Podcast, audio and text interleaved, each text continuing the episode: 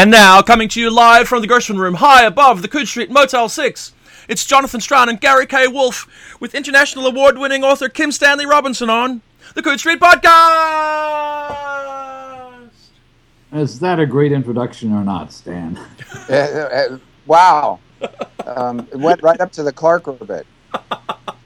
I don't know. All I know is it's a ridiculous introduction, but Gary seems to like them, so we'll keep doing them. Welcome, I- Stan, I- back to the podcast. Uh, thanks. Great to be here. And congratulations on the forthcoming in July Aurora, which is. Um, I, here's an interesting question because I, I know you got some odd reactions to, to Shaman, uh, which, by the way, at least uh, one mutual friend of ours, Cecilia Holland, said she thinks maybe your best novel so far. Um, but it didn't look like a science fiction novel to a lot of people. And so you're always returning to science fiction. You have these, uh, you, you, you, you do Galileo, but then you do 2312. And it seems to me that every other novel that comes out, somebody in a review says, Kim Stanley Robinson has returned to science fiction. Well, I, I think I never leave science fiction. It's Right. just that the, the subgenres include alternative history, and it's always very historical. And prehistory has always been folded in because um, we don't really know what happened in prehistory by definition. Uh, nothing was written down, and we, we, we learn what we learned by way of the sciences of archaeology and now all this genetic research and chemistry, etc. So, um, you know, the, all through science fiction's history, the, the prehistoric narrative, people like Silverberg or Golding, it's it's somehow associational in the science fiction field, and I always wanted to do one, but I never thought that I was leaving science fiction to do it. Although that being said, it did feel different because it was, although they were high tech people, it was a very different high tech. Right, and you're But- very, and you're very much constrained by anthropological by what anthropological data there was. I mean, you're you're dealing, for example, in that novel with real cave paintings uh, that we can look at pictures of at least. Yeah, that was a beautiful thing. It was really um, there for me. The evidence that we had, the cave paintings to look at, um, it made for a different writing experience. And also, when I realized that they didn't have writing, that uh, my narrator had to be telling the story, it changed my style. I had to go back and rewrite it and basically tell it to the page. And so it doesn't read to me like my other books. And indeed, the, the audio book of, of uh, Shaman is really an extraordinary thing because this this guy uh, Graham Malcolm who read it just did a an, a wonderful job, and I was able to hear it as if I hadn't written it. Written it, so it, it blew my mind. It was a beautiful experience, and the whole thing was great, and and just it felt different from science fiction, but it also it was also often kind of like one of those Jack Vance or uh, crashing on a foreign planet and having to make do kind of uh, science fiction um, planetary romance. So um, oftentimes I'd get echoes of that too, and the same kind of buzz, even though presumably people really did what. I mean, somebody painted those caves, and they had to be living a life that was vaguely similar to what I described. So um, it was truly historical fiction, but uh, science fiction keeps coming into things, and I'm a huge science fiction patriot, as you know, and I'm always just thinking, can I tick off every single subgenre, you know, before I'm done? And so, Well, you, one- sorry, go, go ahead, Gary. Go ahead, Jonathan. You go ahead. I was saying, uh, what, having written 2312 and having completed Shaman, brought you to Aurora then? Well, I've been helped by talking things over with Tim Holman, um, who has just been a great editor for me with these three books. And he says they make a kind of intellectual case for um, what we might become. It depends on what how we became what we are. So that's Shaman. And you go 300 years out, and I seem to be making a case there that the solar system is our neighborhood and is a viable space for human beings. But um, there's some throwaway lines in 2312, and throughout the rest of my work, people are always leaving on starships, and then the story um, says goodbye to them. And so I said, I gave him a, a menu of possibilities for my next novel, and he just immediately put his finger on the the starship story, which was in the middle of the pack, and which kind of startled me. But I think he was right again because Um, this then tests out that assertion can we get outside the solar system or are the stars too far away? And so that was what brought me to this particular book. Well, let's go ahead, Jonathan. I was just saying, is, is testing science fictional ideas with real science a fundamental thing that you want to do? I mean, I see a lot in the methodology of Aurora in what happened with Red Mars. You know, it changed. It was a generation of books that changed how we looked at Mars and that kind of intrasolar system uh, future. And I can see in Aurora a similar kind of approach. Is that something that's that's deliberate? Yes, it is. Uh, uh, that being said, I, I want to do uh, add that I follow my ideas, and if the idea comes in for something bizarre like Galileo's dream, which involves time travel, mm. um, then and I like the idea, then I'll follow it. And the fact that time travel can never make sense and, and breaks laws of physics and brings you right into the heart of paradox immediately and without escape. If I like the idea, I'll follow it anyway. So I don't have a program here. But I do have a tendency, I can tell, that uh, testing out older science fiction ideas with newer scientific information is something science fiction is always doing. And it seems that I've been lucky a couple of times in that w- before Mariner and Viking, we just didn't know anything about Mars compared to after. Mm-hmm. And after that, we had this whole planet uh, given to us. And uh, you could do the Mars story again in in sort of hyper realist detail, and that's what I did. Well, we know a little bit more about starships than we did back during the great starship novels, and the the the ramjet, for instance, this idea that we could really zip around the galaxy and get up to 99% light speed and and then slow down just by uh, gathering in random atoms for fuel as we passed along, that enabled the, the 1960s uh, space operas or galactic science fiction and made it seem plausible. Then we learned that ramjets won't work, and mm-hmm. and and in terms of my Starship novel, the main things that I think I've brought to this are the increasing knowledge that we have that we are not independent beings, but are little biomes that are you know 80% of the DNA inside our bodies is not human DNA. So once we've learned that stuff about our bacterial load, um, the the notion that we could g- get into a spaceship and then travel for centuries in the slow motion starship version, um, sub light speed, I mean, then you get um, real serious questions about uh, ec- ecology, and that's just the first step along the way of new issues to bring up. That's one. And there are old issues that were never explored either. So. Well, that's what I mean. And this is one of the things I've seen happen, um, certainly uh, in, in 2312, and going back, oh, I suppose going back all the way to the California trilogy is, is this habit of asking questions that that classic science fiction didn't think to ask at the time. And one of the things which I, and I don't think this is really giving anything away in, in the novel, but it's it's common sense that, that I'd never thought that, of course, viruses and bacteria are going to evolve at a quicker rate than, than humans are in an enclosed environment, and that's a problem. Yeah. This, I think, is a relatively new uh, discovery in ecology, and indeed, the the I have uh, a husband-wife uh, pair of ecologists living across the street from me who are good friends, and I just go over there with a bottle of wine and ask them questions and keep my laptop up and sometimes a couple hours will pass where they get more and more down the rabbit hole uh, because they're not used to speculating. Yeah. Um, although there's a fair amount of speculation, it is because ecology is such a complex and confused science. There's too many factors. There's no chance of doing isolated experiments. So that many people call ecology almost as much an art as a science. But they have, were the ones that began to um, contemplate the idea of a closed biological life support system and how how big it would have to be for it to um, stay healthy. And they began to expand and expand and expand until they concluded that maybe Earth itself was not big enough. so then the starship began to look way too small, uh, being a, a, a, trillion times smaller than Earth. Your your standard starship is literally a trillion times smaller than Earth. So Mm. Um, new problems will crop up, and that for me is always a great story opportunity.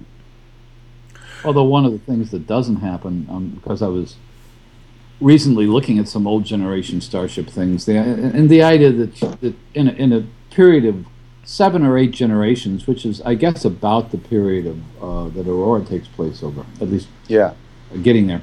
That this this idea, which I know Brian Aldiss was guilty of, that that humans could somehow devolve in that period, uh, seems to be another thing, which is dramatically useful, but not really very likely, even by the standards of 19, I think 59 or 60 when Aldiss wrote Starship.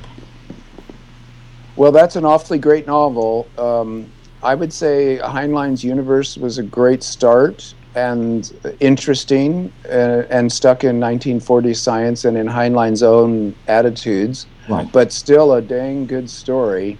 And then um, Aldiss, and then um, the incredible achievement of Gene Wolfe in the Book of the Long Sun and then the Book of the Short Sun. Um, there, you all you can do is is uh, tip your hat and say that's one of the greatest novels ever written, and it happens to be a multi generational starship novel. hmm Um, so I was aware of all those, uh, of course, and um, I just decided that there's another story to be told there that doesn't have to be as uh, long and magnificent as the Wolfe novel, which is really, you know, like if if science fiction is Manhattan, then then that book by Wolfe is one of these stupendously gigantic skyscrapers that will always, you know, Right. dominate dominate its part of the skyline. But there is a different story to be told there that that follows up on the realist problem of of could it work at all? Right. The other thing which I thought was interesting, and you mentioned um, having to find a different narrative voice for Shaman, and uh, and going back to 2312, you found a, a different kind of narrative voice, sort of out of uh, Dos Passos and Brunner, really a modernist voice, that sort of cut up effect. Yes. Here and here you have what, what strikes me as being one of the most fascinating and mordantly funny parts of the novel is that it's partly a novel about a computer trying to learn how to tell a story. Yes, thank you for that. I uh, that gave me immense pleasure because you know how do what's the algorithm for writing a novel? Well, immediately you just throw yourself on the ground in despair because there isn't one. And um, it was a joy to uh, try to think through the AI problem as uh, once the AI is commanded to keep a narrative of the trip with all its particulars. This is what a computer people would call uh, loss lossy compression and and that is a nasty problem um, in computer science, and it is for novelists also. So I was loving that part, and I, I must say that these last four novels, I, I, Galileo's dream was told by Cartophilus, who was a time traveler from the future, who was you didn't weren't aware he was the narrator till he in, inserted himself near the end. Then, as you say, 2312 was the Dos Passos um, modernist um, wiki, you might say. And then Shaman was the third wind, this kind of ghostly presence from the Paleolithic. I don't even know how to characterize the third wind, but it wasn't me, and it was the narrator. Yeah. And now we have the, the ship itself as the narrator of most of Aurora. And I've been getting a huge amount of pleasure out of these exercises, and I think actually it's making me more um, uh, flexible as a as a narrator myself, since I'm always playing. Uh, my narrators are characters also, and I'm trying to inhabit different characters. And the the fun of that, I think, actually is helping the books a lot too. Does it There give you a sort passage. of? Sorry, no, we can say Gary. Uh, just one, just, just a quick uh, footnote to that. The, there's a there, there are some funny bits in all of your books, which I think people overlook too much. But one of my favorite lines in the book is this: this ship, this computer, is trying to figure out how to tell the story that Devi wants it to tell, and it starts listing facts and figures and statistics and the number of biomes and the number of cultures represented. And finally, Devi says to it, "It's not all about you." Yeah. I had forgotten that. That's a good one. that's a great one.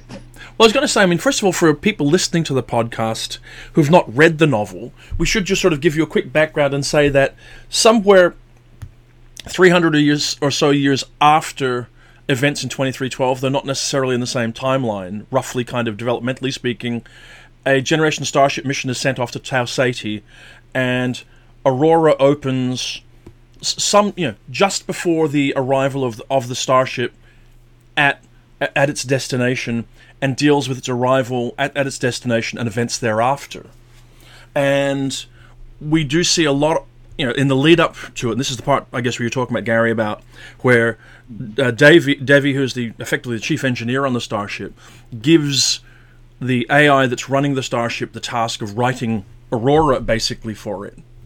Um, that's kind of the, the context that we're ta- we're talking in, and it does make for an interesting. I mean, I, I was curious for you for you. I mean, you've written an omniscient narrator before, but have you been an omniscient narrator writing an omniscient narrator before?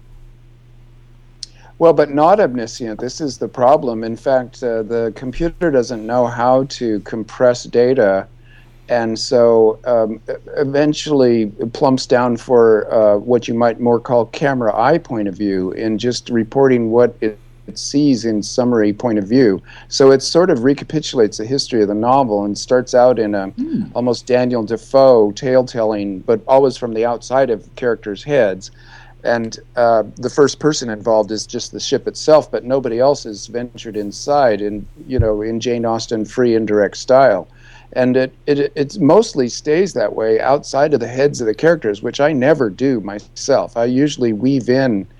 Um, in kind of Philip K. Dick style, where every scene is inside one character's mind and all the rest of them are seen from the outside. Third person limited, we would call it in the workshops. And in this case, I had to do camera eye point of view for the whole novel, except for if it was uh, third person limited, the one that I was inside was actually first person and was the computer itself. So in narrative terms, this was strange, but it definitely was not omniscient because yeah. the, the computer doesn't know when anybody's thinking and is mystified as to why people are acting so bizarrely. How was it evolving Ship itself as a character? Because I mean, I, I came to love Ship as, as, as, the book evolves. I mean, it, it, Ship mm-hmm. becomes a character that you uh, warm to very greatly through the process of the book.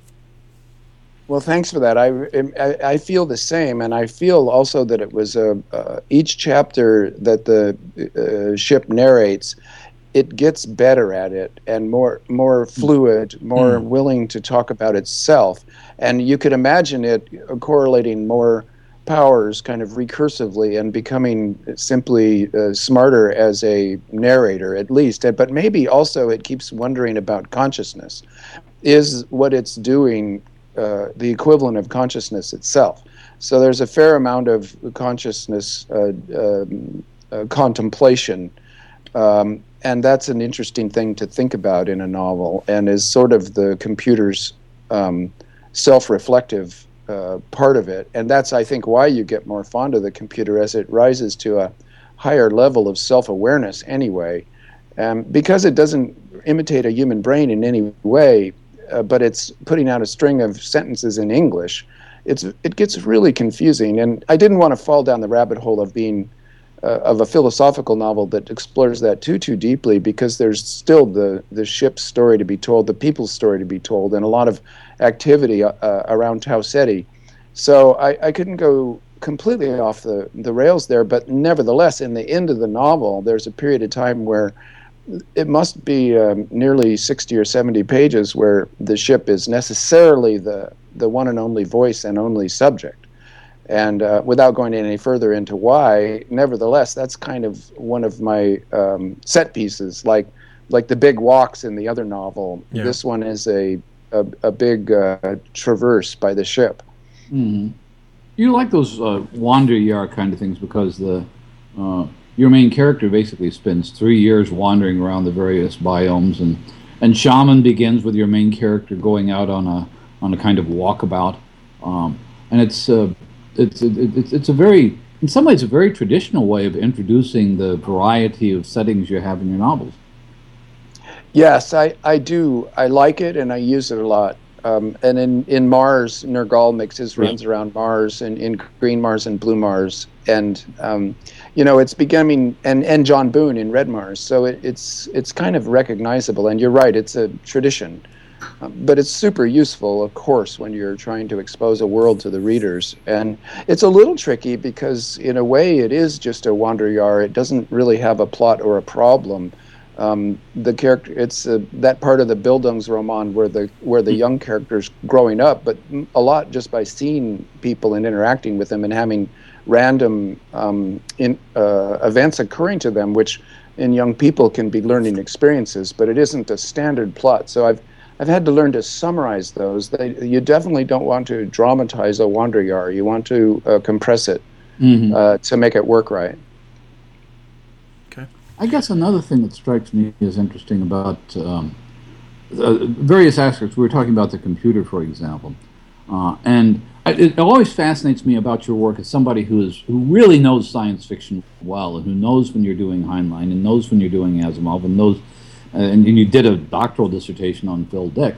Um, but there's a point at the there's a certain point in the novel, uh, without giving any details, where the computer essentially makes decisions on behalf of the humans for their own good. And yeah. and the, and the story that reminded me of was the last of um, the last of Asimov's robot stories in I, Robot called The Evitable Conflict. Uh, because Asimov's argument always was, well, if you have these robots uh, or computers sufficiently and cautiously programmed, maybe if they took over running the world, it wouldn't be so bad. He was really a, a technologist. And that, that question sort of bobs up here in this part of the novel where you're thinking, okay, a, a, a couple of generations of science fiction readers and movie viewers have seen HAL the computer, they've seen the Terminator movies. They figure, okay, the minute the computer starts making decisions on its own, the game is up. And on the other hand, you have the notion that, wait a minute, it's making a better decision than any human would have made in that particular situation. Yes, I, it occurs to me that these uh, this artificial intelligence worry that we have, like the singularity or, or AI taking over, mm-hmm. that we already that's already happened, and we could call it the rule of law, or science, or or government so that um, abstracted from all of us as a system that we've built and then agreed to uh, live by is a government and the rule of law. And the rule of law is really good for us. Um, it's the only thing that keeps us from uh, getting snarled up in all of the conflicts that we have. And and if people abide by the rule of law, then it, it, it crucially depends on whether the laws are good or bad, of course. But if you've got good laws and everybody abides by them, then you know we've got seven billion people on this planet, and they aren't all killing each other, which is quite an accomplishment when you think about it. So I've often thought that, and I, I think Asimov was really a, a smart man and an interesting thinker, and I see an early dichotomy, in fact, in American science fiction between him and Heinlein, and I've always been an Asimovian in that split. Mm-hmm. Uh, and and and I want to say this is um, a little bit of a, a, minor touch, but it's so literary in SF that the reason this book is called Aurora is because the planet that they uh, land on is called Aurora, and that's because Asimov in the Naked Sun, that uh, sun was Tau Ceti, and the planet was named Aurora. Ah. So um, I have made a little tribute, uh, and I think it's very it's the kind of thing that I myself didn't know. But when you look up um, the the Wikipedia article on Tau Ceti, um, it it mentions that it was the sun in the Naked Sun, which I don't think Asimov makes a big deal about. So there's no reason for anybody to know this, and and it's a very much of a minor literary point, but it's a little bit of an homage to Asimov to uh, name my planet that. Hmm. It strikes me there are a couple of characters, though, that look a little bit like Heinlein characters. You mentioned universe, and there's a point when, and early in the novel, when um, when when our, our, protagonist, or at least the the, ma- the main point of view character Freya, is on her walkabout year, and she meets a young man whose name is is it Ewan? Am I? Uh, who, who, I think Ewan, like Ewan McGregor. He shows her secret parts of the ship. He shows her how to get into parts of the ship where the computers can't track you he's fu- he's performing the same function as the mutant or the mutie boy does in in Heinlein's universe of showing you parts of the ship you didn't know were there. Yeah, that's right. I think that's a I think that has to come up in any Starship novel. They are big, big, big um, machines or um, habitats, and they are going to have corridors and um, back corridors and side pockets. And it's true in the Wolfe um, uh, Book of the Long Sun also, mm-hmm. and and I think it's necessarily true that there's going to be a certain percentage of characters they're going to do that, and that Heinlein understood that instantly the moment he saw the situation. Um, yeah, so that too is a. I don't think you can avoid it. Those, those guys really um, had a good grasp on story and a good grasp on these situations that were relatively new.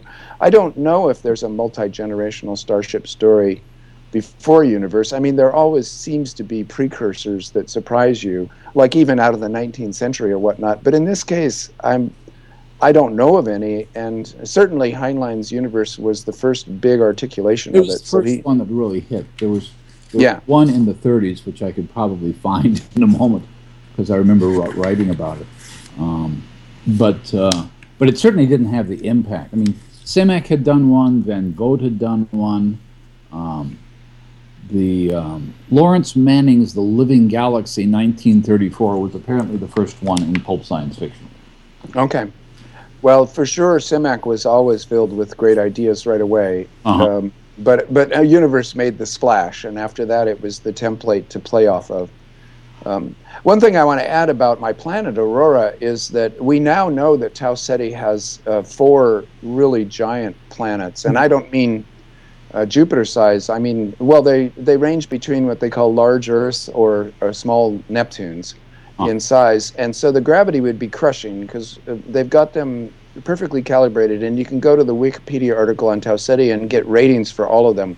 So I went down to NASA Ames and I talked to Chris McKay and his crew about this, and I said, "Are we sure that these planets are the the weights that have been given to them, the masses?" And they said, "Well, yeah, as sure as you can be." But then one of them said, and this is what I had to immediately grasp on, is that it could be that a planet and its moon are being conflated because we don't have that kind of detail. Huh. So some of these big planets could actually be a big planet like a like a small Neptune Yeah. with a moon that would be as big as the Earth or close to it, and those two would be smooshed together in the calculation. So that's what I went with because I don't believe humans would ever want to deal with anything more than about 1.5 G. Uh, even that would be grotesque, but Yeah. uh, beyond that, impossible. So uh, I decided to assume that one of the big planets around Tau Ceti has a moon that is a like 83% of Earth, I think I put it, Mhm. and that would mean that it would probably be tidally locked to that planet, like our moon is tidally locked to us, to the Earth. Mhm. And uh, I tell you, I had never contemplated what it mean meant to be tidally locked, and I never thought about our moon uh, living on it. In fact, I'm going to write a moon novel because of this Good. because of these thoughts. Because if you're on the the Earth-facing side of the moon, it just the Earth just sits there in the sky and never moves at all. So this notion that we have of Earthrise, that we have from the Apollo capsules circling around the moon and seeing the Earth's rise over the moon, if you're on the surface of the moon itself in one position, that never happens. Yeah. the Earth, the Earth just sits up there in the same spot in the sky all the time, and it goes through its its um, phases so that the Earth will go from full to um, new Uh-huh. uh, in the sky, but it'll always be in the same spot of the sky above you doing that. So you could use it as a kind of clock. And these were many of the uh, new thoughts that I had when I was contemplating what it'd be like for my people once they did get on their planet, which is in fact a moon. But Mm. you know, what what can you say at that point? The terminology is not the important part. No. I have been loosely sort of vaguely curious.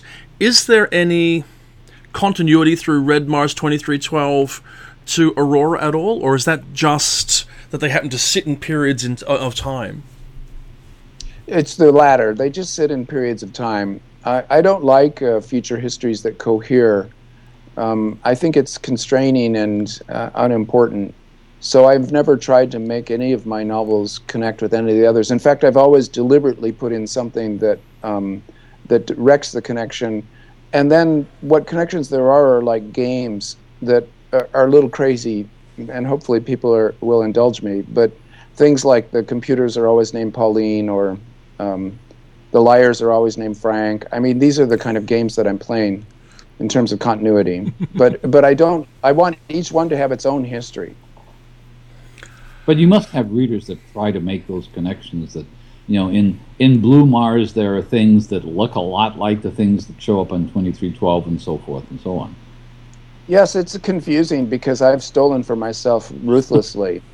Uh, but I want to always to make a new history where the if you look at the histories described, they don't quite ever match up, and that gives me a chance to um, speculate uh, in a new way about what might happen starting from now because now I've been doing this for so long that when you start from now and try to speculate clearly, the difference between 1984 and you know 2014 is just gigantic mm. in, term, in terms of what might happen and what's important. Hmm. I'm curious as well. I mean, when I read this book, I have to say, not only did I love it, but it it challenged a lot of what I wanted to see as a worldview as a science fiction reader. I wanted to be optimistic about interstellar travel, about getting off the planet, all those sorts of things. And to, to, an extent, I mean, 2312 really is very optimistic about those sort of things. It, it gives us a, an enormous canvas in a solar system to occupy, to live in, to make a lived world out of. To me, Aurora, wherever its story goes within its own plot, shuts the door on this, on on life outside the solar system to some extent. Yes, well, um, that's true. That's the point that the book is trying to bring up in people's minds. If you think of the distance between the sun and Earth, you know, one astronomical unit, if you shrink that down to a meter, um, then the distance from Sun to Tau Ceti is 800 kilometers. So, what I think science fiction has done is systemically lie about how big the universe is and how big our galaxy is. And the distance between the solar system and even the nearest stars um, is, is simply vast, uh, superhuman, mm-hmm. superhumanly vast, such that we, and if you accept the speed of light, which I do, as a limiting speed, mm-hmm. then um, uh, we're out of luck. The the the rest of the stars are too far away. It's in, they're interesting, but they aren't accessible. And so, um, if people try to go to even the nearest ones, then the, you you need to contemplate what they'll face, and that's what Aurora does. Uh, and um, I I definitely am trying to bring up problems that haven't been seriously thought of before because most of science fiction playing that game. First of all, it's been a uh, fun to do because it's such a gigantic story space. So that it yeah. um, soap uh, space opera is a kind of fantasy mm. fiction with settings that you can see in the night sky, and it's very exciting. But it's still a fantasy. And then the people who have said, "Well, but we really could do it," are mostly physicists who are thinking about propulsion. And it's true that we probably could get an object going to one tenth the speed of, the, of light, and therefore, a couple hundred years later, we could be to Tau Ceti and probably we could stay alive for the 200 years. They, they, the deep thought has gone into rocket propulsion and to a certain extent to deceleration, which is an important part of the equation um, that my book also explores. But um, they haven't thought as much about uh, biology, ecology, sociology, mm-hmm. and human psychology. And on those fronts, it gets uh, you have to um, eventually conclude that maybe the galaxy is a space for a fantasy like like myth. Mm-hmm. Or, or it's like the rest of fantasy literature. I mean, if I tell you, look, magic is never going to work, that isn't going to keep you from enjoying uh, no. Lord of the Rings or the rest of fantasy literature. You just accept it as a story convention. And I think people have already halfway thought that about space opera but I had a story to tell out, out of um, pushing the question as a realism. I think to some extent the, the, the idea of I've, I've, been thinking about this classic definition of fantasy being the impossible and science fiction being allegedly the possible. And when did when did we decide what was impossible and what was possible? And, and the Generation Starship is one of two classic solutions to uh, to being able to get out of the solar system. The other one is is magic. Basically, it's it's reclaiming a kind of magic wand for for science fiction. It can be a warp drive. It can be Fred Pohl's Gateway or Collapsars in the Forever War. In other words, they're almost always placed there by some conveniently advanced alien civilization, which enables us to just zip into this uh, black hole and zip out somewhere else in the universe. And it strikes me that that's essentially a fantasy device. Yeah, and um, you know, we do have a very mysterious universe where maybe there are 10 dimensions, and black holes having sucked everything in, it seems like white holes might be elsewhere, Yeah. which implies wormholes, and the mathematics can be done. But human beings and their own machinery surviving such a transit is definitely a kind of magic wand waving. Um, and, and so we want those stories because we can see the galaxies out there. We have an excellent idea and we can calculate the weight of the black hole at the center of our own Milky Way, and we know so much about it uh, from astronomy that it's a it's a hunger in us to go explore it in person. But um, if you keep a sense of size, then the sublimity of the whole thing is actually kind of magical in its own way, or, or marvelous to uh, contemplate. It's an example of the sublime. And also, the idea that we could go somewhere else is a moral hazard, as they put it in economics. The the thing that you see in a in a really dumb movie like Interstellar that, uh, but it's common in science fiction that oh well, if we wreck the Earth, then um, we can always go somewhere else. Or Tsiolkovsky's idea that Earth is humanity's cradle, but uh, the cradle no one's destined to stay in their cradle forever, and that humanity was destined for the stars. That's a 19th century idea that it turns out is not true or won't work probably, or this is the case that I'm making.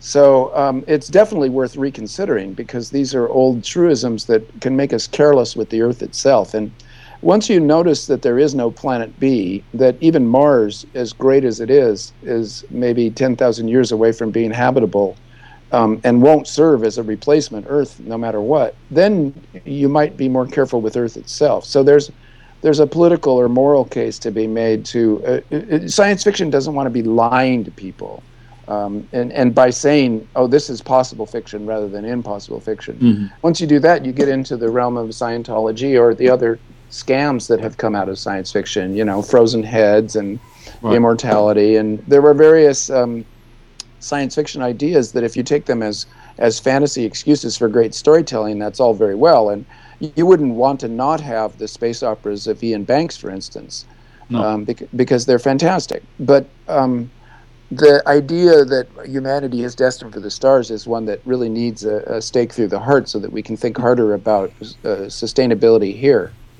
Well, I was going to say that. I mean, one of the reasons that the, I think the book had as much impact on it on me as it did is that I read it immediately after reading uh, Paolo Bacigalupi's new science fiction thriller, uh, The Water Knife, which basically paints a very clear por- portrait of a near future Earth that is being uh, debilitated by mismanagement. And to look at it and then say, well, okay, in The Water Knife, we see a world that's been dr- drastically mismanaged. We have a meme in science fiction that says, get off the planet, we have to get off the planet. It's where our true future is, it's where our destiny lies. And then you read a book like Aurora that says, yes, but. You know, it really does beg the question about whether, as you say, some of that other science fiction actually is as responsible as it should be. Because this really does say that there's a lot to be said and a lot to be done, but at the end of the day, this is where we have to live because this is where we evolved and this is where we, we fit the best. And anywhere else in the universe will not have that same impact or uh, value. Yeah, we we just can't get there. Um, Alpha Centauri is the closest star system, and we already know that it, it's an M star with some some uh, uninhabitable little planets around it. At four light years away, it's still a gigantic distance, and so um, I think it's valid to take the point out of 2312 that the solar system is our ho- neighborhood and home. It's big, it's various, it's beautiful, it's accessible it's not replacement for Earth because, as they say there, Earth is always going to be the center of the human story, but it is most w- wonderful um, accoutrement to Terran civilization, and and it's all we need. If when you look at Saturn, when you um, look at Neptune and the rest of the solar system, from you know inside Mercury to outside Neptune, uh, all the way out to the Kuiper Belt, you've got this um, gigantic uh, uh, uh, inhabitable space that is quite gorgeous and beautiful. And if you were to g- manage to get anywhere else, you would be getting to places just li- like the solar system. So in a way, the the point is deeply lost. I think maybe the underlying psychological urge in some Freudian sense, is the urge for immortality, the the disagreement, the disagreeableness of, of, of contemplating death, and thinking that you have to die. And so then you think, well, if if I have to die, okay, I, I seem not to be able to escape it. But if humanity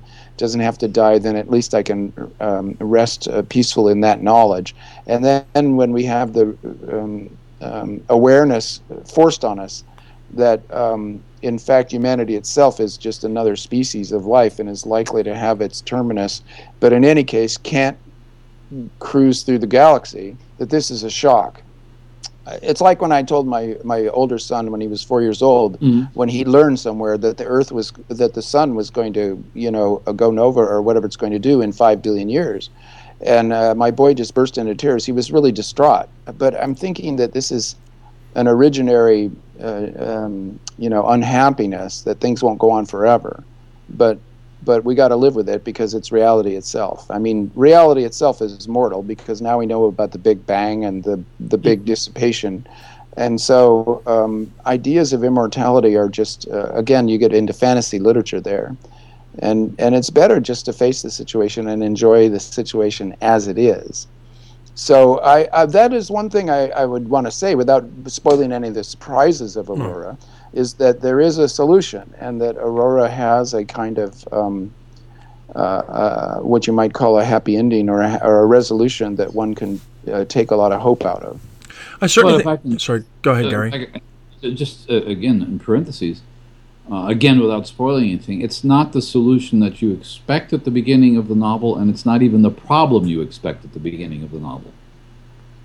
Yeah, that's well put. Yeah, I, I am proud of Aurora because it has some plot twists that I think are quite uh, surprising, it's, and I also uh, it, the, eventually my characters are faced with what I can call, with some confidence, a new science fiction problem with an actual solution. Oh. And um, I've checked it with my NASA friends to make sure that it actually works. Because as an English major, I'm a little um, daunted by the notion that I had a new idea. but I, I, I, think I did. And so when people read Aurora, they'll see what I mean. And I think it makes for quite a good scene, too. Um, although the computer being the narrator means that there's uh, double and triple levels involved that I hope are funny as well as uh, suspenseful. But the cu- computer does learn to narrate. Your your comment about its being a kind of micro history of, of, of novelistic narration made a lot of sense the minute you said it because the computer is a very humane narrator by the time it has figured out what a narrative is supposed to be. Yeah, thank you. I, I wanted to work that out. I, I went from a camera eye point of view to free and direct style to a stream of consciousness over the course of the uh, computer's history. And it was sort of necessarily following the action. I, I had a great time at the beginning with the when the computer was still fumbling around. I, I had the computer list every single person on board the ship in order and there were 2,200 people on the ship approximately.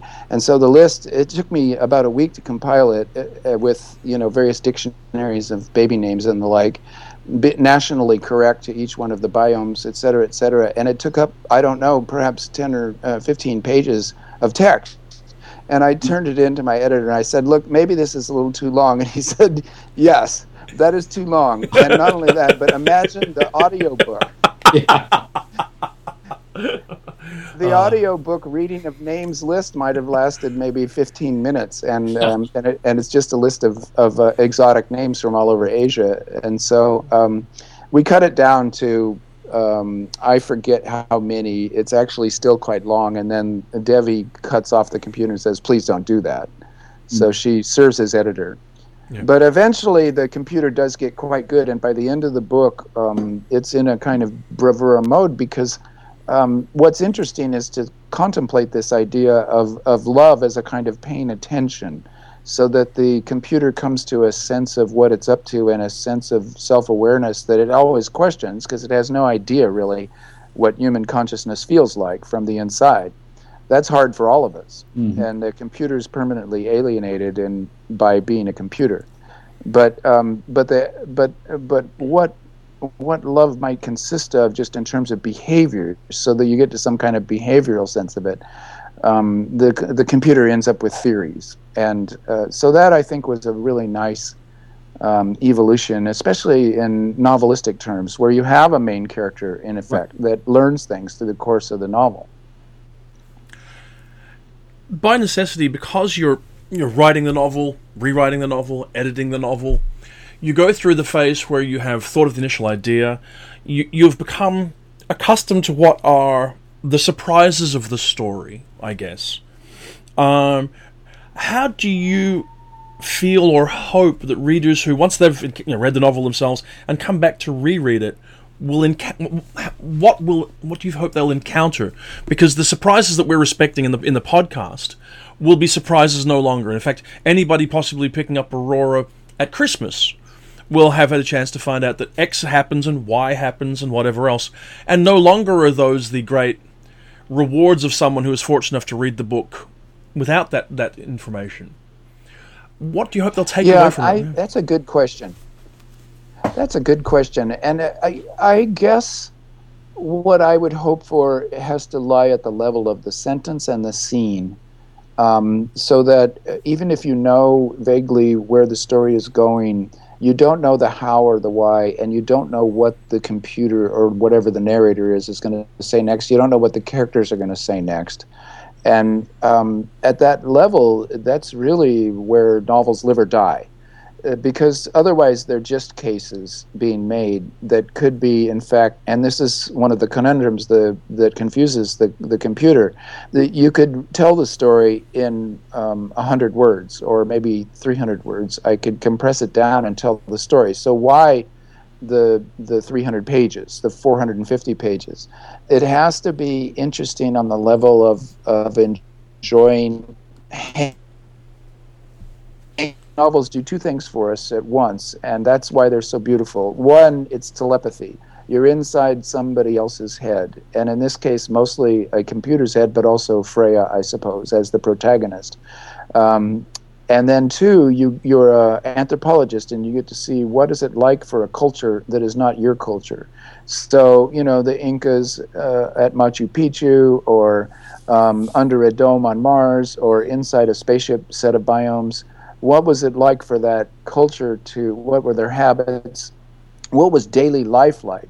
So uh, we like novels because they give us daily life somewhere else and then we also like them for telepathy that we're inside other people's heads which is very hard to do in any other way and movies aren't good at that and novels are. Mm-hmm. and then lastly for plot for story like what happens next and i'm thinking now that plot is when daily life goes wrong so um, this is I'm understanding in a way that's helping me with my new book that what we love in detective novels. Well, say a norm novel is like this. You have daily life, and and Shaman is like this: daily life, 150 pages, and you're thinking, well, of course, like I could read an anthropology book. I need a story here mm-hmm. because I'm reading a novel, and then suddenly the wife gets kidnapped, and it's a desperate plot. From then on, you're ripping through the pages to get to the end, maybe staying up all night and we love that in novels. So the two things are not quite the same.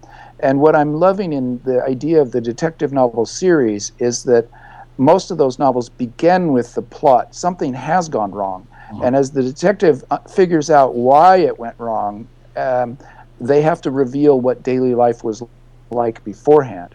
So you immediately get your plot handed to you on a plate and your suspense from the get go, like, why did this happen? And in the figuring out of the of the mystery you are also unpacking daily life as it existed beforehand. And like say it's in palestine or it's in a roman um, monastery during the you know dark ages um, the daily life will maybe even explain why the crime happened. That only in that culture would the crime have happened because of some particular anthropological rule in that culture that that caused the the criminal to do what they did. So um, I'm using this new understanding of, of what we want out of novels to kind of construct a, uh, my my next book, which will be a kind of a detective story, I guess. One of the points that uh, oh, I, I, want to hear more about that. But one of the points that was made to me once by a, a, mystery writer, as a matter of fact, was that one of the key differences between between science fiction and mysteries in terms of formula literature is that that divergence from reality, the divergence from normality, the puzzle, the uh, something has interrupted daily life. And a mystery mm-hmm. is characteristically solved by returning to the order of things as they were before. Uh, the classic Agatha Christie mystery starts in an English village with no problems, something happens, it ends with an English village with no problems. In a science fiction story, when the puzzle is solved, the world is not necessarily the same as it was before. Yeah, I, I, I think that's a real distinction between the two. And um, uh, you see, like in Simenon's uh, Inspector Maigret mysteries, you know, Paris is never going to change, right. uh, and he's he's just holding the line or solving the crimes that Paris throws up at him. And I I guess what I would say is the solution, because I as a, as always I want to do science fiction, mm-hmm. and the form of the detective novel I don't want that to take over the the the tendency of science fiction to be transformative in its storyline. So I guess what I'm going to want to do is have my um, my detective be operating in the midst of a revolution. And no matter what happens in terms of the detective figuring things out, maybe the figuring of things out, I will hope to be actually a triggering of revolution. Mm-hmm. Uh, and, and so try to have it both ways, but especially with an emphasis on the science fiction element of transformation. So that will be my hope. It sounds fascinating. Is this going to be set in an interplanetary environment or on Earth? Well, it's on Earth. I can tell you um, um, because I don't think it'll hurt anything to tell you that uh, this is a, a, combination of my idea and Tim Holman's suggestions, and I'm so grateful to him. Um, I wanted to do a novel about global finance, and he shuddered and said, "Please, no." And uh, so I said, but wait, I want to. And he said, well, tell me more. And as I told him more, he got more enthusiastic. And he said, well, tell you what, please put it in the drowned Manhattan that is briefly visited in 2312. Ah. And um, that's a good idea. That is a really excellent idea because probably only 20 pages is devoted to it or 30 in 2312. It's just a set piece or a, a one of many uh, environments described in 2312, each more mind-boggling than the last. But as a setting on its own, um, you know, essentially uh, sea levels ris- uh, having risen to a point where you, have got a substantial part of Manhattan underwater. Uh, that's a heck of a lot of water. That's a really different situation.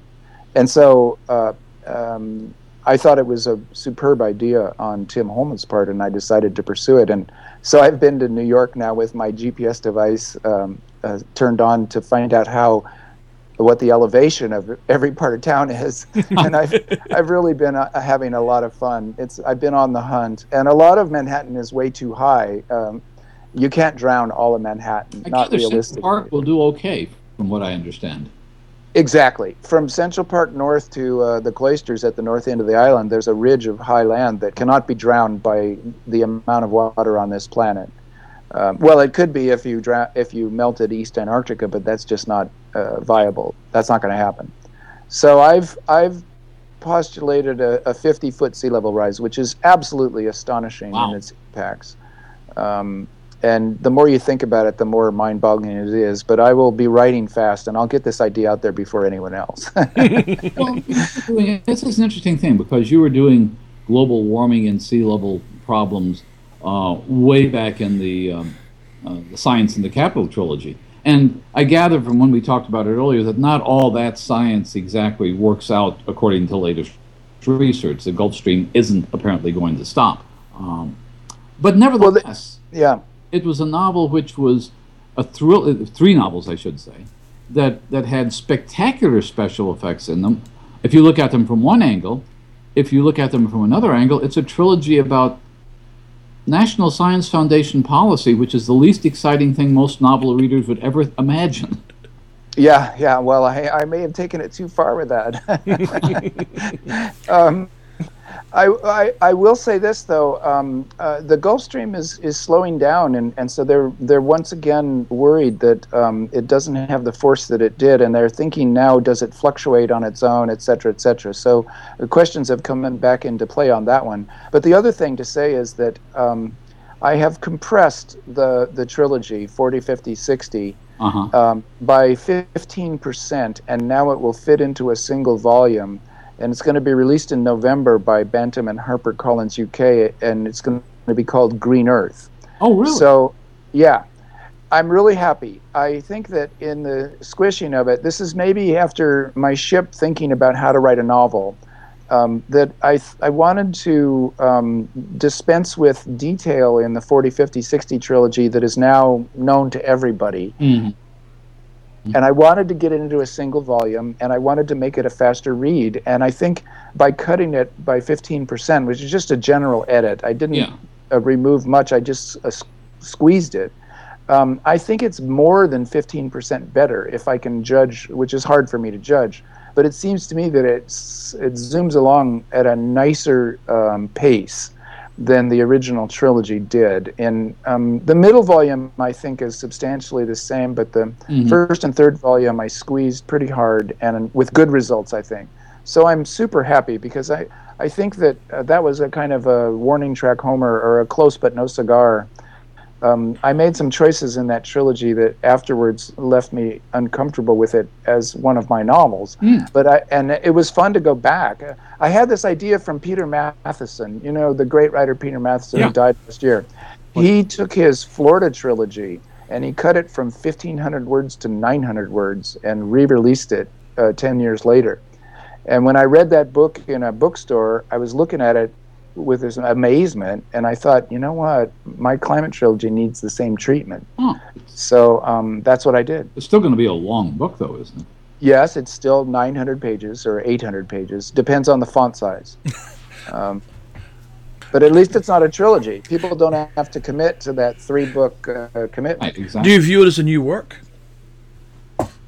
No, no, it's just a an um, an abridgment or a compression. Yeah. It's uh, very much the same. In fact, it will be boring for anybody that actually tries to take on the project of seeing what I did. They'll quickly conclude that I just uh, did a kind of a, uh, a, a hopefully skillful uh, squeezing. Uh, it's a little embarrassing to admit that you can cut 15% out of a text and it's pretty much the same or better, but you know, and I don't think I could do that for any of my other novels.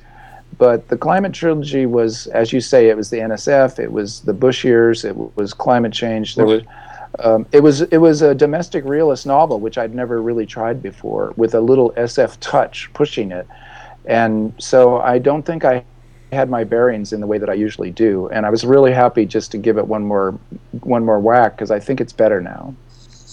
uh, will be fascinated to look at it. I mean, one of the fascinating things about because, as you know, I was I was actually teaching um, the middle volume in the trilogy last spring, and uh, and to some extent the references to politicians clearly are references to Bush era politicians and their attitudes toward the environment, but in some ways, politicians in the several years since that original trilogy have gotten even weirder with their ideas on the environment.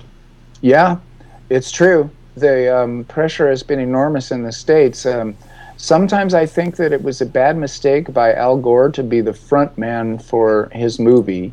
That he ought to have uh, uh, produced it and maybe shoveled the money through third parties and not been an actor involved because it polarized the, the politics of the Clinton years, where the Republican Party, you can go back in the historical record and see the Republican Party in the 19, late 1990s were not uh, opposed to the idea of climate change. That that happened after the Al Gore movie, and in the years after that, there's been increasing pressure from the Republican Party to oppose the very idea of climate change. Well, that's becoming less and less tenable. But the idea that we don't do anything about it will persist because the carbon lobby is so in, is it put pours so much money into the system.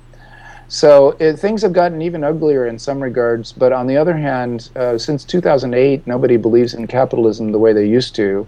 And in these years of drought and flood, and, and the East Coast froze, it was precisely the polar vortex that I described in 50 degrees That's below That's true. that just hammered the East Coast last these last two winters, but especially this last one we're just out of, um, are already um, featuring the very kind of things that I was talking about. So denial of climate change per se is pretty much going away, but the political fight over what to do about it is going to be very intense. Well, it's it's uh, so this will be out in November from Bantam in the United States. And what's the title again? Green Earth. Green Earth. Yeah. Which which of course echoes with Green Mars and Red Mars and Blue Mars. Yes, I think Bantam was thinking that, and they will do their best to. Uh, yeah, yeah. Well, all things, you know, as much as I am enjoying these new novels, it is um, it's it's gratifying to report that the Mars books are just um, still very, very much the bestsellers amongst my work, and um, those and twenty three twelve are are together. The internet seems to be amplifying them, and they seem to be always uh, ticking along. And so, uh, if if Bantam can connect the climate trilogy onto the coattails by calling it Green Earth, I'm very much in favor. Absolutely. Now that we've got a little bit of distance from it, uh, why do you think the world reacted so strongly to 2312? I don't know. I am mystified. I I think it might be uh, uh, Orbit and Tim Holman's skills. He chose the title, and the title is, um, it, you know, reminiscent of 1984 or 2001. Uh, and it was, of course, 300 years uh, past the publication date, and people I, were, I think, intrigued. The cover was incredibly beautiful and suggestive of a of an entire world, and also of a kind of healthy, um, vigorous, robust world. Uh, it was a beautiful illustration. So I think it has to do with uh, uh, packaging and publishing. And then in terms of the text, uh, my contribution uh, as part of that team, um, I was having a lot of fun. And the, the Dos Passos method which is controversial, and there are some people who just uh, hate it, but they sort of love to hate it. It's a great method for showing a whole society and for playing a lot of games at, on the level of the sentence and the page. And then I had a good love story at the heart of it, I guess. Mm-hmm. Um, yeah. uh, Swan and Wahram are, are, are lovable characters, and their story is always right at the center.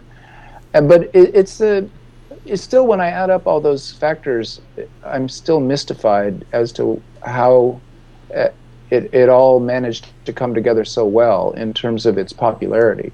I'm really pleased, but it's still mysterious. I think there's a. Fa- uh, I, I could throw out another idea which has to do with the history and development of recent science fiction, and that is uh, what what we were talking about earlier. That the the solar system may be all we've got. It may be where we have to find our frontiers, our playgrounds, and so forth. And this has been emerging more and more in science fiction over the last 20 years. Paul McAuley's Quiet War series uh, deals mm-hmm. with the outer planets versus the inner planets. Uh, Al Reynolds has written. There, there, there's a there's a kind of emerging consensus that hard science fiction is probably by um, by sheer uh, scientific logic going to be confined to our solar system. And 2312 was the first novel that really covered the whole solar system. It really showed us how we can do this on Mercury, how we can do this in various asteroids or uh, the, the, the, the, what do you call those things that are the hollowed out asteroids? Terraria. The ter- yeah, a great term. Mm-hmm. Uh, mm-hmm. So, so to some extent, it is a grand tour of a, a, possible solar system. Whereas all the other novels, which are very good, I love Paul McAuley's novels in this topic, deal with an assumption that that's happened. In other words, they're dealing with uh, essentially frequently the frontier versus the you know the west versus the east becomes the outer solar system versus the inner solar system. What what the book seemed to me to be doing was celebrating this rather than treating it as a problem. Yeah, thank you for that. And I, it reminds me of a, one of the most um, uh, uh, wonderful reviews from my point of view was by Tom Shippey. And Tom Shippey, as you know, is a great uh, critic yeah. and a real uh, wonderful scholar of science fiction and fantasy, the great Tolkien uh, uh, writer, etc. And Shippey wrote a review in the Wall Street Journal that said something similar, which reminded me of it, that it was a celebration, and he said there's so much that we could do. So it might be that um, 2312 was as a kind of a, a proleptic realism of staying within the laws of physics, staying within the solar system, and yet it's still spectacularly marvelous human future. Right. Um, and uh, people turning into uh, sort of subspeciating like dogs into different kinds of humans, but still uh, recognizably human in their emotional lives and in their basic DNA, so that you, you sort of have the best of both and, and you skip past this supposed singularity or any kind of mm-hmm. post humanism. Uh, you could just call it humanism or full humanity, uh, where we're. Uh, it, it, it was very much a, in the spirit of our lost friend Iain Banks. This uh, this sense of positive utopian futures, and I often thought of it be, as being a kind of Banksian thing. In fact. I had a, a, a term in there. Uh, um, they had a, a, terrarium that was um, unfinished, and they were inside it. And I, I said it was a, a space of almost Banksian majesty. Mm-hmm. And um, he forced me to remove that phrase because he was doing a blurb for the book and he didn't want it to look like log rolling. Ah. So, uh, but what I found was there is no replacement for Banksian as an adjective.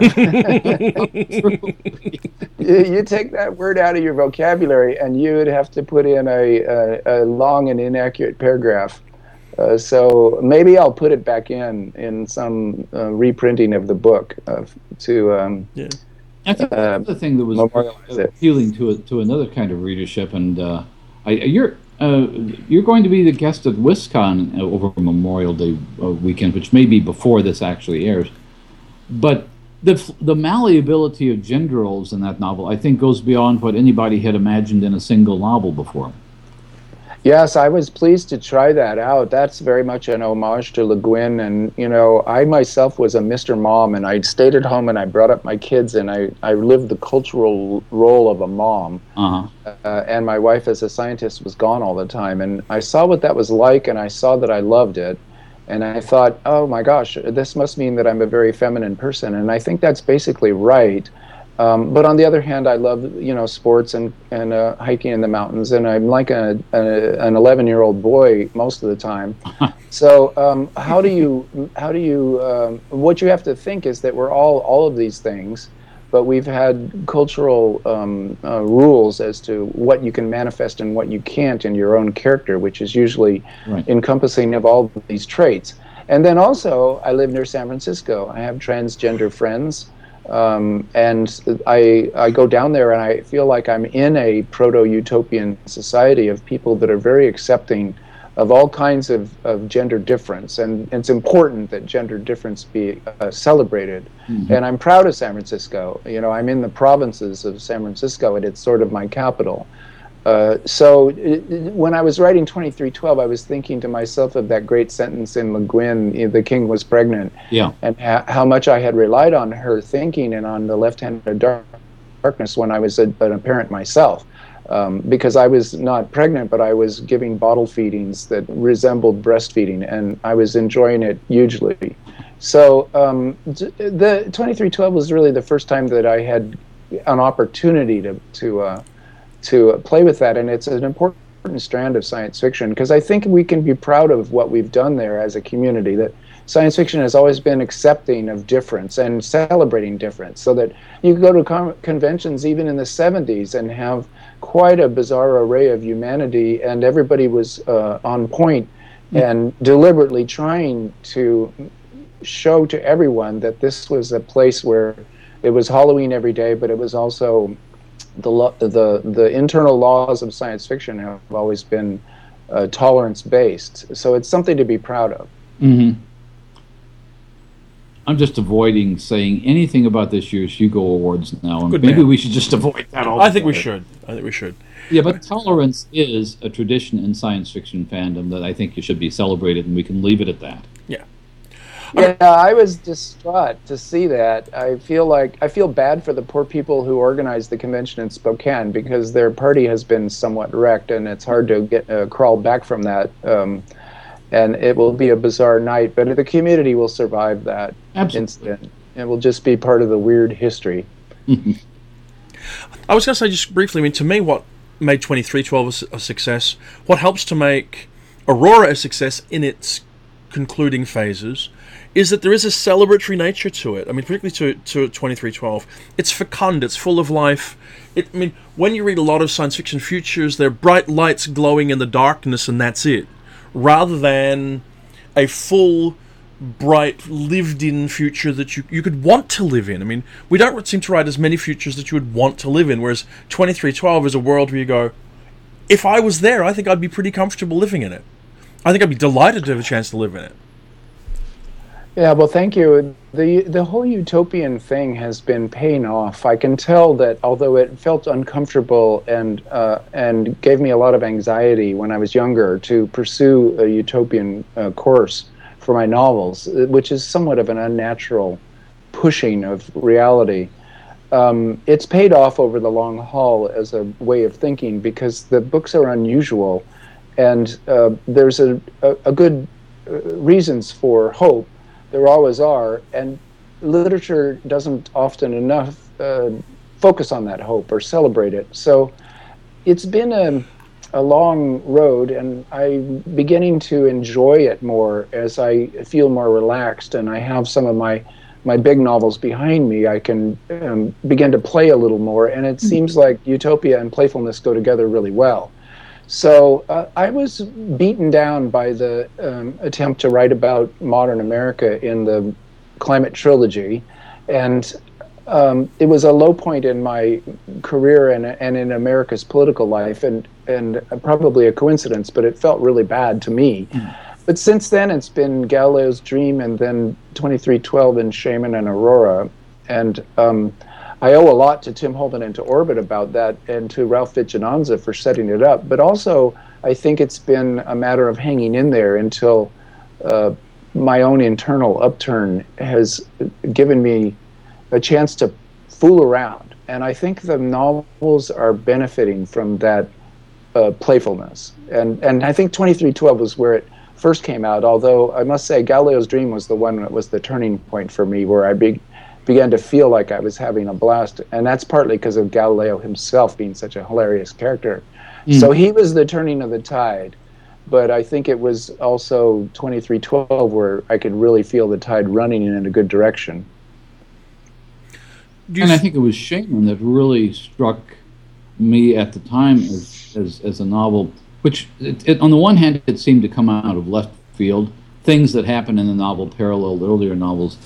But my my initial reaction before reading it, picking it up, was he's doing anything he wants to now because this makes no sense at all otherwise. yes, yes. Well, I've always wanted to do the Paleolithic. I've been interested in it personally, but I never have felt the freedom. And it was Tim Holman said, "Yeah, it's time. Go for that one." And let me do it. Uh, you need a, a an enabling editor, uh, someone who's encouraging in the literal sense of giving you courage. And that's what Tim has done for me. And I was so pleased to get to do Shaman. It had been in my head, you know, 20 or 30 years, but it never seemed right until that moment. And I'm glad I waited as long as I did because there were things I couldn't have brought to it until that time when I wrote it. And it would not have been the book it, it is if I had tried it earlier in my life. I needed some things to have happened. And so it's nice to feel that things are now coming in their time. And um, you know, I don't think I'll do that many more novels. Uh, I want to write a Sierra book. I want to try a play, and then I want to try to write really short novels, like maybe novellas. Mm-hmm. So I'm I, I'm contracted and intending to write three more, you know, chunky science fiction novels, and then pause and and think things over and try some different things. So even that is a kind of freedom where I'm thinking about, well, uh, you know um, what do I do here? And and the idea that I don't have to go on forever, that it's not perpetual, that I don't have an infinity of stories in me, and I don't want to repeat myself. So each time I, I finish off a subgenre, it's as if I've chopped off a branch on the tree that I'm in, and eventually, you know, I'm going to fall down. But in the meantime, it's a, it's a lot of fun. Excellent. Well, we normally wind up in about an hour, and we've gone over a little bit. Uh, it seems to me there's a lot we could come back to, and I'd love to uh, have a chance to maybe sit down with you and Tim Holman together and talk about what you're doing. Uh, so we might do that sometime after uh, Aurora has come out. But for the moment, thank you very much, Stan, for taking the time. We really, really appreciate it. It's been a great conversation, and we look forward to seeing how Aurora's going to be received. Yeah, thank you, Jonathan. Thank you, Gary. Really fun as always. And if we get a chance later to talk about the end of Aurora, you know, with Tim or without, that would be a lot of fun. It would be fun. There are things to say there that we just don't, we, we can't say right now. Yeah. So I appreciate your um, holding off on the spoilers, and um, it's really been a blast. Okay, great. Okay. And Gary, as always, I'll talk to you next week. Talk to you next week. Absolutely. Okay.